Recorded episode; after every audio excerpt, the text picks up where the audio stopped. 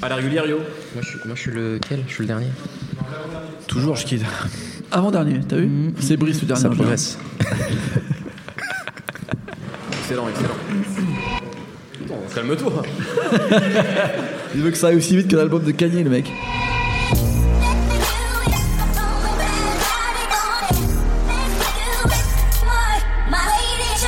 Bonjour, bonsoir à tous, c'est Mehdi Maizy et je suis très heureux de vous retrouver pour un nouvel épisode de No Fun.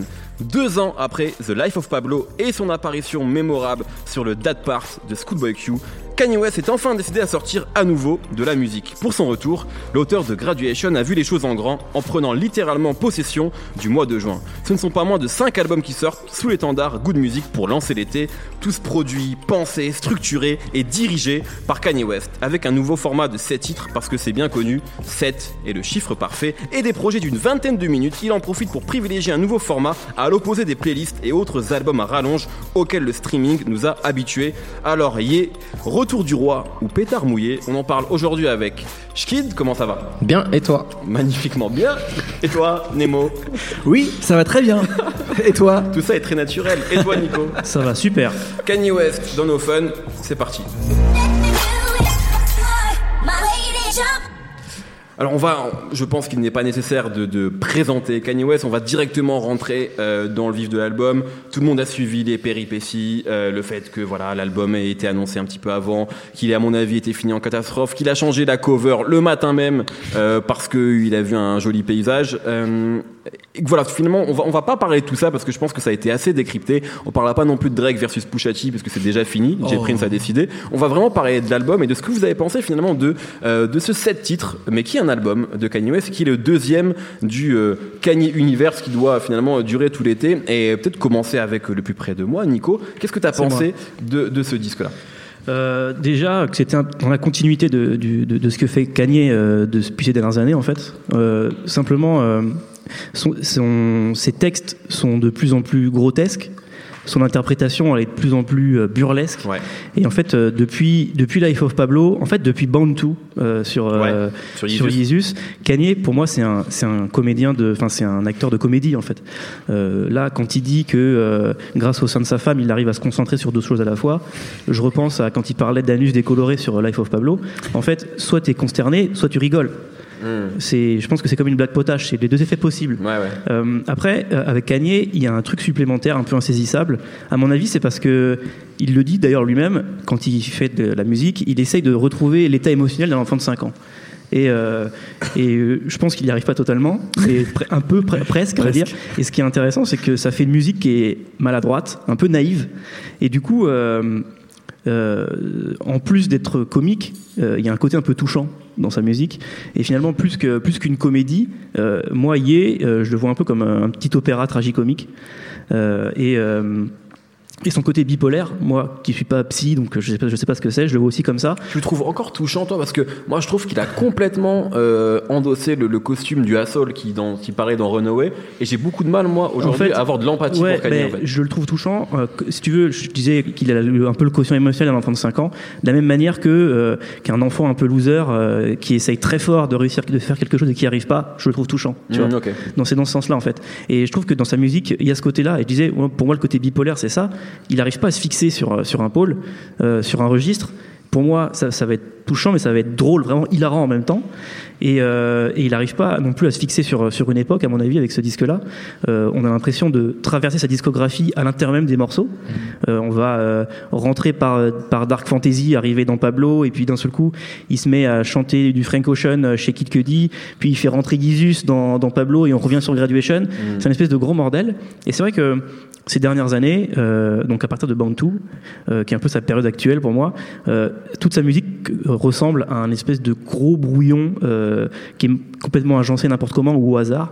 Euh, et on a un peu, on a envie, c'est un des plaisirs qu'on a, je pense, en- en- avec sa musique et avec tout ce qu'il fait, de, de, de regarder ça un peu comme un, test de Rorschach en fait, d'analyser, de, de faire une espèce d'exégèse bidon parce qu'on est bête quand on écoute Kanye quoi. Et, et c'est vrai qu'aujourd'hui, j'ai honte, mais genre, je peux parler pendant deux heures du petit bégaiement à la 29e seconde de FML sur Life of Pablo, tu vois. Et je pense que peut-être qu'on peut, on pourrait arriver à faire ça sur des passages de, de Ye aussi. De Ye, ouais. Je pense que là, il y a des moments où, euh, où euh, par exemple, quand il parle de, de, de la mort de Prince ou de Michael Jackson, ça se trouve, à force de l'entendre parler de ça, dans quelques années, on se dira, euh, ah mais finalement, quand il a choisi la pochette de Daytona, peut-être qu'il voulait parler de lui et pas de, pas de Whitney Houston, tu vois. Je pense qu'il peut y avoir encore des, des effets comme ça sur ce disque-là. Et après, tiens, pour parler de Daytona, il y a un truc qui est intéressant, c'est que donc c'est entièrement produit par Kanye West, Daytona. Donc, quel album de Pusha T sorti une semaine avant C'est ça. Kanye West En fait, euh, ça a donné finalement un- le là de ce qui serait euh, les albums. Enfin, c'est l'impression qu'on a eu au départ, c'est ce qu'on Ouais, se disait. Et ça donnait l'impression qu'il y avait peut-être une direction, une cohérence dans, dans cette folie et dans ce bordel, euh, parce qu'on avait l'impression, euh, voilà, que c'était qu'il y avait, y avait une, une- une continuité. Par exemple, le morceau Santeria, avec son espèce de, de progression qui, qui, à mon avis, euh, suit un peu euh, des, des montées de cocaïne. Euh, on retrouvait l'espèce de montée d'adrénaline qu'il y avait sur Famous, sur Pablo, Hmm. avec les découpages de samples hyper abrupts. Il y a aussi le morceau, je, je crois que c'est Game We Play, je sais plus, non, c'est Baby Come Back ou Come Back Baby. Ouais, sur ouais. Baby, on a l'impression qu'il répond à Bantu en fait, parce que c'est la même structure de prod, mais à l'envers, avec euh, la basse à la place du sample le sample à la place de la basse par rapport à Bantu. Donc on se disait, ouais, il y a une cohérence en fait chez Kanye depuis, même depuis le moment où on croit qu'il est fou, il se passe un truc, et en plus la concision sur Daytona, ça rendait tout plus efficient, plus efficace. Mais là, à mon avis, sur Ye, en fait, euh, il y a un peu l'effet inverse. Euh, tout simplement, la concision fait ressortir des défauts, à mon avis, de, de Kanye aussi. Par exemple, il y a- là, il y, a un- il y a un article qui est sorti cette année euh, que j'aimais bien, qui est écrit par une journaliste qui s'appelle Megan Garvey, une américaine, Ouais. euh, et qui, qui, euh, pour résumer Kanye, disait que Kanye, c'est un conducteur. C'est-à-dire conducteur au sens du chef d'orchestre, mais conducteur aussi au sens de l'électricité. C'est-à-dire qu'il transmet des idées, il fait passer des idées et des influences et des innovations. Et je trouve que là, le, le fait d'avoir tout, tout compressé comme ça, c'est un peu retourné contre lui, ce côté conducteur, sur pas mal de morceaux. Alors, pas mal de morceaux, quand il y en a que 7, ça fait, ça fait beaucoup en fait. Ouais, exactement. Où il y a des moments où il est plus tellement chef d'orchestre, il est presque un peu écrasé par Valet, par euh, 70 Shack, Moi, par que, Dolla par Sign. exemple, un des morceaux qui que je préfère, c'est Ghost Town. Et en fait, il est complètement anecdotique sur le morceau. Ouais, euh, ouais. Kanye West. S'il n'était pas là, enfin, je pense que sa présence est là parce que on sent que c'est un morceau de Kanye West dans la structure, mais on va dire lui en tant qu'interprète, Ouais. il est complètement En fait, secondaire. Ouais, ouais, non, enfin, il, est écrasé. Il est écrasé. Complètement. Et, euh, et en plus de ça, euh, dans le côté conducteur électrique qui transmet des idées, moi, c'était la, première fois où j'ai l'impression que Kanye faisait un album de fans. Euh, et de fans de Frank Ocean en plus. Parce que, euh, alors que j'aime beaucoup, mais donc c'est, bien, tu vois. Mais par exemple, euh, le- la mélodie de Yex, le deuxième, le deuxième morceau, je crois, Ouais, elle ressemble comme deux gouttes d'eau à la mélodie de Frank Strack sur Pablo, donc qui est chantée par, par Frank Ocean. Euh, le morceau, c'est Violent Crimes à la fin, de la prod à l'espèce d'épiphanie bizarre qu'il a dessus. Ça me fait penser à White Ferrari qui est sur Blonde. Et le, le premier morceau, euh, donc c'est euh, Thought About Killing You, je crois. Euh, le- les espèces de voix distordues, ça fait penser à Nikes aussi sur Blonde. Donc ça, c'est, en fait, c'est des idées qu'il aurait pu prendre avant, mais dans l'espèce de brouhaha de ces albums qui sont toujours dégueulasses, enfin, qui débordent de partout. En fait, il aurait rendu ça difforme et on aurait vu, entendu un truc supplémentaire. Et là, d'avoir compressé, en fait, c'est juste des idées empruntées. Point. Et ça, c'est un truc qui a un peu disparu. Et en plus de ça, je pense que la concision et la manière dont l'album discute vachement euh, l'actualité, son actualité, fait que c'est peut-être son disque qui, le plus que, plus que ceux ceux d'avant, qu'il était déjà encore un peu, va être complètement indissociable du moment auquel il est sorti. Ouais. Et euh, que le temps qui passe risque de faire énormément de mal à ce disque-là.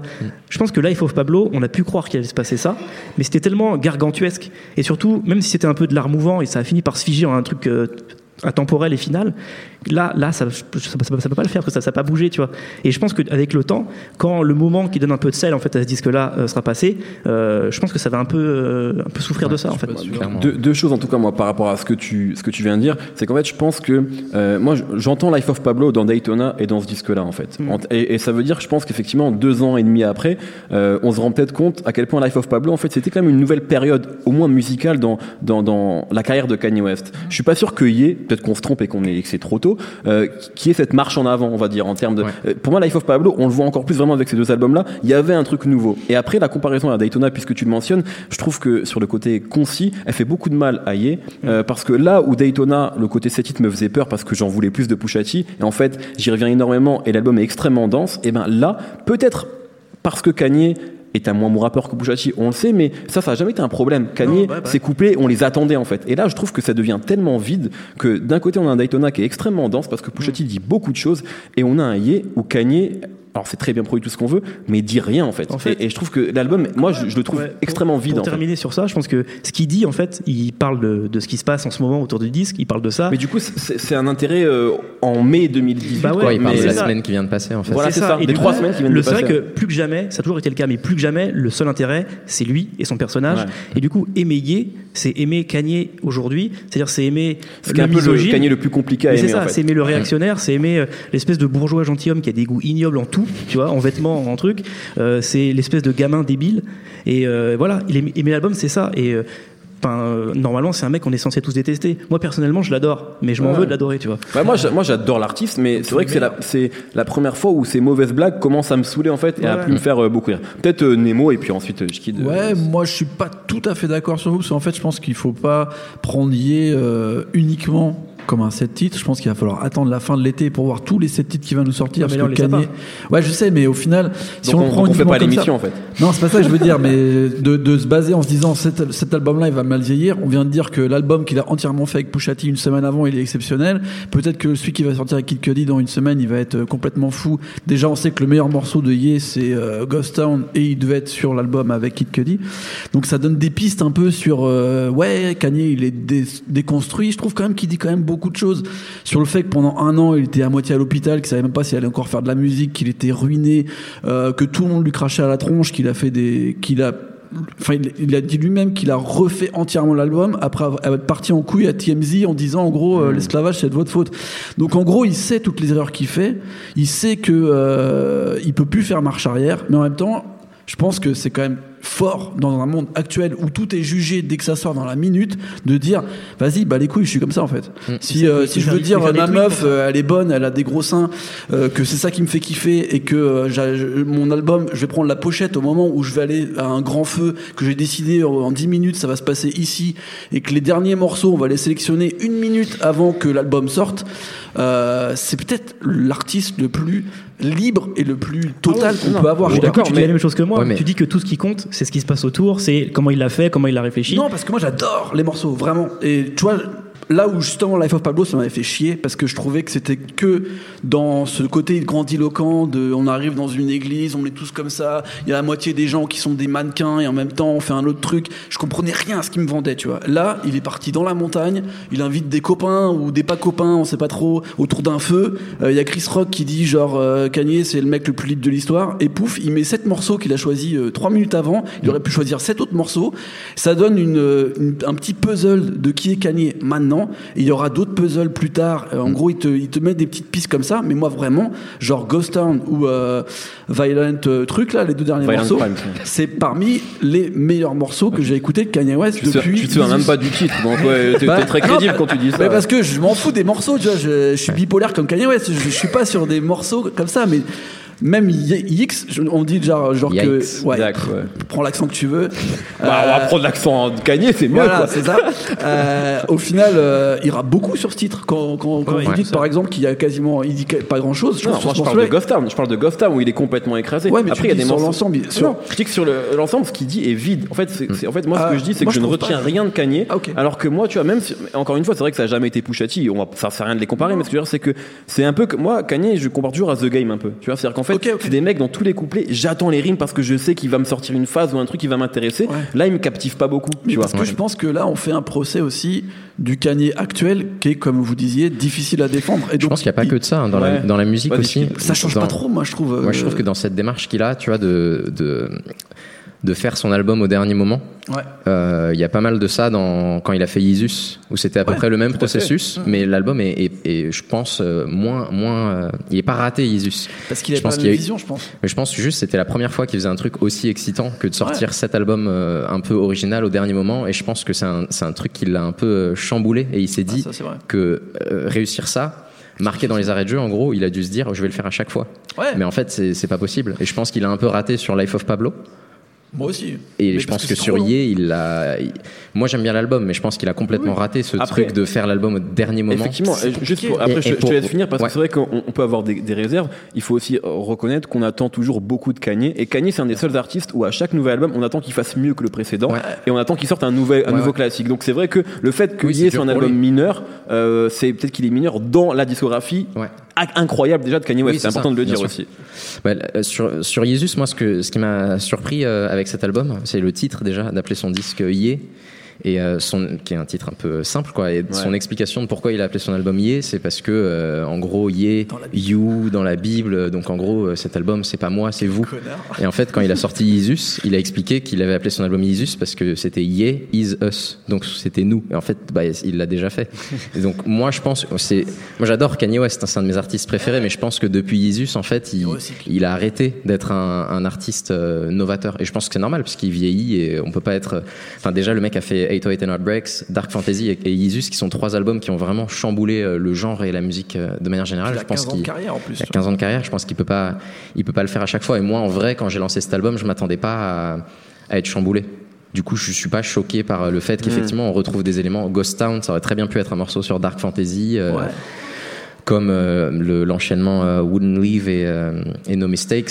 Ça aurait pu se retrouver sur late, Re- Late Registration ou ces, ces- ces morceaux-là un peu Après, à l'ancienne. c'est ça qui est intéressant, je trouve, par rapport au fait qu'il il a expliqué longtemps à Pouchati, on va mettre que 7 titres, faut vraiment qu'on aille à la concision totale. Lui, il a essayé de faire une concision de tous ses styles tout en travaillant avec euh, 25 personnes. Quand il, quand il dit, genre, par exemple, Ghost Town, jusqu'au dernier moment, Shake, dans un interview, elle a dit, genre, c'est moi qui ai poussé pour leur dire, tu te rappelles de ce morceau? On l'a pas nommé, mais peut-être qu'on pourrait le mettre. Il fait quoi? C'est quoi déjà Je me rappelle Ouais. plus. Il les réécoute, ils font, ah, pas mal. Ouais, vas-y, on va le mettre. C'est genre, c'est ouf. C'était genre la demi-journée d'avant. Et au final, c'est le morceau Bah, qui a le plus de retours. Ouais, c'est ouf et c'est euh, triste en même temps parce que ça je montre que je pense que Kanye c'est un artiste qui souvent a, a- a pu être euh, peut-être un peu plus euh, seul et prendre le contrôle et je pense que euh, le rôle de direction artistique, de management, c'est des choses super importantes et je pense que là c'était important en fait. Et la preuve, un morceau comme Ghost Town, euh, peut-être qu'ils auraient pu le, ne pas le mettre. Je suis sûr qu'il y a des morceaux mortels qu'ils ont pas mis parce que juste Kanye il s'est dit je suis le maître de de, de ce projet parce que c'est un artiste. Et je pense que parfois, pour moi, c'est pas, c'est plus un artiste Kanye, c'est une pop star. Il faut que ce soit plus large parce qu'il faut, je pense que ce genre d'artiste, il faut qu'il soit généreux avec leur public. Ouais. Et déjà que c'est dur d'aimer et défendre Kanye West, il aurait pu au moins faire un album que t'as pas de mal à défendre. Et là, Mais il va nous filer 7 titres pendant 5 semaines. Après, c'est- c'est c'est vrai, mais euh, y a- tu viens de dire un, un truc important, c'est que c'est une pop star. Et c'est vrai qu'aujourd'hui, Kanye, dès qu'il fait quelque chose, tu vois, il fait un tweet, il, il s'assoit et puis il voit le monde s'agiter. Euh, mais euh, il n'y a pas de tube en fait. Pour, Ouais. pour- non, enfin, non, vrai, non, non, mais c'est pas vrai. forcément une critique. Mais ce que je veux dire, c'est que et c'est génial en fait Bah. qu'une pop star de cette envergure-là puisse se dire, je m'en fous en fait de Je faire sais des pas tubes. si mais- c'est génial ou si c'est lâche en fait. Parce que je pense que le public, je, je me rappelle de, il y avait euh, André 3000 qui avait parlé de, de- du concert de réunion qu'ils avaient fait avec euh, Outcast à Coachella, je sais plus à combien de temps. Et euh, en gros, André 3000, voilà, c'est un artiste, c'est pareil, il était en mode ouais, je vais faire les morceaux que j'aime bien, je m'en fous, tu vois, que les gens ils ont envie Ouais. d'écouter Eya. Et il avait discuté en backstage avec Prince avant de monter sur scène, et Prince il lui avait dit mais euh, mais pourquoi tu fais ça? Les gens ils veulent les hits, les gens ils ont travaillé cette semaine en fait, donc euh, fais leur plaisir un peu, même si t'es un artiste. Oui, mais là, Et je pense que Kanye, il- ça fait trop longtemps qu'il a pas donné un tube en fait. Et je, je pense que c'est trop facile pour lui de, ne- de n'être qu'un artiste un peu bizarroïde euh, que personne ne va comprendre. Et je pense que le- son public, il mérite d'être un peu plus dorloté. Ouais, je pense qu'il a quand même traversé une période chelou, tu vois, dont on se rend pas compte, parce qu'on était un peu loin et tout. Mais le mec, il a fait 4 mois d'hosto, il a arrêté sa tournée alors qu'il était en train de faire le tour du monde, il est pas venu en Europe. Il y a plein de gens qui disent qu'il était dans des galères de thunes incroyables. Drake, il s'en sert même pour le clasher en lui disant je t'ai filé la thune pour finir ton projet. Euh, je pense quand même que même euh, personnellement, euh, pour lui, c'est une sorte de renaissance de se dire euh, je suis dans mon Wyoming là et je vais vous sortir un projet toutes les semaines. Ouais. Euh, voilà ce que je vous offre et tout. Et j'essaye de faire un condensé de ce qu'est toute ma musique, toute ma démarche. Et rien que ça, c'est plus influent que de faire un tube. Et il y a un morceau. Enfin, tout le monde peut en faire des tubes Mais maintenant. après, hein. bah, pas tant que ça. il y un a, tube. il y a un Ouais, morceau non, que. je suis pas sûr que tout le monde puisse en faire. Ouais. Il y a Pas des, morceau- pas des tubes Kanye West, mais là tu vois bien avec le streaming, euh, il y, a un- il y a un nouveau tube quasiment toutes les semaines. Si Kanye Ouais. fait un tube qu'on va oublier dans trois semaines, c'est pas intéressant. Pas. Alors que faire une position. Bah, je suis pas sûr faire un morceau, un morceau compliqué qu'on va oublier dans trois semaines ce sera plus intéressant. Après, on verra. Mais je suis pas sûr que tout le monde se souvienne. Moi, j'adore euh, euh, All Mine, par exemple, sur le sur sur le. qui est le le- morceau qui marche le plus. C'est streaming. morceaux qui pour l'instant marchent le plus, tu vois, comme quoi je suis vraiment un fan de, de, de morceaux qui Ah, marchent le plus. Voilà. Mais ce que je veux dire, c'est que je suis pas sûr qu'on se souvienne vraiment de ce morceau quand on fera euh, les, les euh, je sais pas, les, les classements des meilleurs, des meilleurs singles de Kanye West. Alors, Enfin, tu vois, Par je suis exemple, pas Life of. Pablo, qui était un album qui a été encensé par la critique. On se rappelle de quel morceau à part Real Friends? Un morceau qui reste vraiment où tu le réécoutes et qui est un tube, qui est un a- truc qui passe en soirée, Non, mais que les pas- gens les sortent. Il n'y avait pas de tube comme tu, comme entends albums, toi, en fait. mais euh, Mais alors, pourquoi juste- sur en fait, Life of non, Pablo attention. on dit c'est exceptionnel et sur cet album-là on dit c'est mais bof attention, attention, non, mais Ultra. Like Beam, c'est pas, c'est pas un tube, mais tu mets ce morceau-là. Aujourd'hui, tout le monde a un frisson dans la salle. Ultra Like Exactement. Il n'y a, fait- il y a pas de morceau comme ça En sur non, moi je, parle, de deux choses en fait. Je dis Popstar, il n'y a pas de tube, c'est une chose, mais après le fait qu'il n'y ait pas de tube, ça veut pas dire que c'est pas ça qui en fait un mauvais album. Et déjà, mais personne n'a dit que c'était un mauvais album. Non. Moi je le trouve, je trouve qu'aujourd'hui, à chaud, et peut-être que dans six mois je reverrai mon avis, je trouve que c'est le moins bon album de Kanye West. mais dans une discographie que je trouve quasi irréprochable en fait, donc c'est pas très grave. Mais, mais voilà ce que je dis. Et en fait, sur, euh, sur, sur, euh, Life of Pablo, il y a peut-être pas beaucoup de tubes, mais Famous, mais euh, même No More Parties in LA avec Kendrick que je critique au début, qu'en fait j'adore, euh, Will Friends. San Pablo, le Mais dernier ouais, morceau avec Waves, Stanfa qu'il a ajouté après, Waves. Waves, Ultra Light Beam qui est une des meilleures. Non, il y a beaucoup de morceaux qui, qui, qui ouais. restent. Je suis pas sûr que ce soit la même, la même chose sur Non. Mais peut-être qu'on se trompe. Hein. Moi, je pense que c'est le premier album qui sort où si, si tu dis que, t'es un- que c'est un génie, ce mec, on peut ne pas te croire. Alors que tous les autres albums, il y a quelque chose où tu peux te dire, ah, Il peut y avoir même si j'aime pas, ouais, effectivement, Ouais, il s'est ouais. passé quelque chose. Là, il se passe rien, en fait. Et c'est, bah, moi, je trouve que c'est un bon album, effectivement, au vu de sa discographie. Moi, en tant que fan, je suis euh, ça, comblé, mais ouais. je comprends que je peux pas faire découvrir Kanye à quelqu'un avec cet album. Qui va- pas la même force qu'il avait il y a quelques temps. Je pense que ça Voilà. se voit que le mec, Ouais. il est un peu en dessous. Mais il faudrait qu'il euh, assume. et qu'il faut qu'il Mais- soit entouré. Et c'est pour Mais ça qu'à mon en avis, il a raison de mettre son projet au milieu de toute une galaxie plutôt que d'en Ouais. sortir. euh, Ouais, mais il sait tout que seul c'est de celui-là qu'on va parler. J'aimerais qu'on parle peut-être après parce qu'on a déjà beaucoup parlé euh, de peut-être ceux qui sont ouais voilà et peut-être des, des, des gagnants non de musique euh, on s'en fout non non je parle de non je parle peut-être de ceux qui sont peut-être les, les gagnants en fait de ces deux albums je pense à Sheik d'un côté Ouais, qu'on ouais. voit sur Santeria et sur Ghost Town bien sûr et à Vali euh, qui à mon avis est une des, un des mecs qui, qui ressort beaucoup J'ai une info, c'est pas Vali. Ouais, c'est Jérémy. Ouais, mais on est sûr de ça? Ouais, c'est sûr maintenant. parce que moi j'entends Jérémy. Non, non, non, Francis and the Light, il a annoncé que c'était Jérémy. ok en fait. bon bah très bien J'ai donc vu que Vali et Jérémy bossent ensemble euh, en ce Ouais. moment en studio et que Vali était là-bas. Beaucoup de gens pensaient que c'était Vali et c'était peut-être la voix test du départ, mais finalement ils ont gardé la en voix fait, de pour moi, c'était évident que c'était Jérémy au début, et après, ça m'a vraiment choqué quand j'ai vu Vali sur les crédits. Mais ok. Alors, En fait, euh, si on peut parler de Sheik et du fait qu'elle est euh, signée euh, donc chez Good Music, elle a sorti un projet cette année qu'on qui a pas vraiment eu, qui a pas fait beaucoup de vagues. Euh, mais est-ce que vous avez l'impression que je sais pas comme Loupé Fiasco à l'époque sur euh, Touch the Sky, euh, tu vois, quel quel avait été sa rampe lancement Non, tu fais des têtes Nemo, même je souviens. Euh, ou euh, ou tu vois de voilà des choses comme ça. Est-ce que c'est le moment pour elle Euh, Est-ce que vous avez l'impression qu'elle va bénéficier de cette euh, Je pense Elle est, sur les, elle est sur les deux meilleurs morceaux des deux albums différents, tu Ouais. vois. Donc euh, ce serait Trois, dommage que, enfin, je pense que c'est, son album est prévu pour la fin de l'année, enfin pour cette année. Euh, je- moi, je, je, je, je voyais qui c'était, mais j'avais jamais écouté, j'avais jamais fait le, le- le pas de l'écouter. Mm. Là, sur Santeria, euh, c'est le meilleur moment, son, son, son de tout l'album. Et euh, là, j'ai l'impression qu'on retient qu'elle de, de Ye en fait. Ouais. Donc évidemment que c'est voilà, elle a une voix incroyable. En plus, il y a beaucoup de rappeurs, chanteurs un peu autotunés comme ça, un peu émo. euh, Aujourd'hui, il y a quasiment que ça. Mais elle, elle arrive, on arrive à la, à la repérer, à la reconnaître, elle arrive à apporter un truc Bah différent. là, elle apporte quelque chose de déchirant sur le morceau Ouais. et qui est, je trouve, vraiment hyper représentatif au niveau du texte de ce que Kanye il a envie de dire en fait, que Ouais. ça a envie d'être un gamin et que je pense que ce qu'il fait chez TMZ par exemple, c'est complètement cette phrase où elle dit qu'elle met sa main sur une plaque pour savoir si elle peut ressentir quelque chose encore. Je pense que Kanye c'est complètement cette personne. Il, est- il, est- il a vécu trop de trucs, il est un peu vieux et c'est dur de ressentir quelque chose d'intense quand toute ta vie c'était des trucs intenses. Donc il met sa main sur une plaque et je trouve qu'elle arrive vraiment hyper bien à capturer. euh, Ouais, c'est vrai. Je pense qu'il a vraiment trouvé euh, l'artiste euh, qui peut ressortir une nouveauté dans, Ouais. dans, dans sa façon de faire. C'est assez cool. Moi, je trouve que aussi, euh, pour Sa rebondir euh, sur euh, le, le, le précédent euh, No Fun euh, sur euh, Playboy Carty et, et Pierre Bourne, euh, le, le duo euh, Kanye-Mike Dean, encore une fois, je trouve qu'il c'est, enfin sur Ghost Town, c'est incroyable la production. Et je pense que à l'inverse de Daytona, où euh, je pense que vraiment Kanye l'a produit pour de vrai, celui-là, je, je pense qu'il a pas fait grand chose en tant que producteur.